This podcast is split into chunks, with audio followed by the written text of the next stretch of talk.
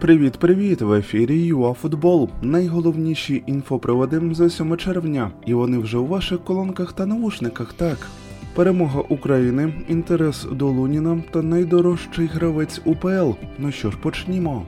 Команда Андрія Шевченка забила більше аніж один гол. Арбітр вилучив захисника кіпріотів Панайоту під кінець першого тайму, а Ярмоленко реалізував пенальті. Ще перед перервою перевагу закріпив Зінченко, потім Ярмоленко оформив дубль, а Яремчук зробив рахунок непристойним 4-0.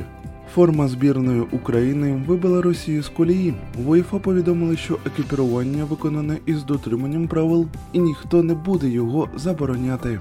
У Москві почали погрожувати відповіддю. Навіть з'явилася інформація про те, що збірна Росії буде бойкотувати євро. Ну і добре.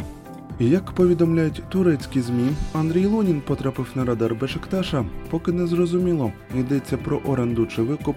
Щоправда, також у Стамбулі розглядають кандидатуру Меттю Райана з Арсеналу.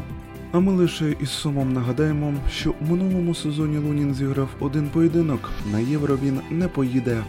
Капітан збірної Іспанії Серхіо Бускетс здав позитивний тест на ковід.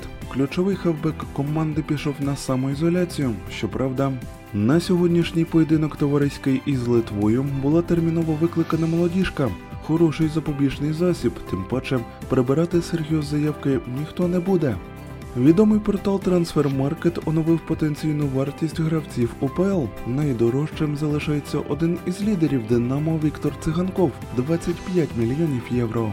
А другу позицію відразу ділять троє представників Шахтаря: Манор Соломон, Тете і Додо 20 мільйонів.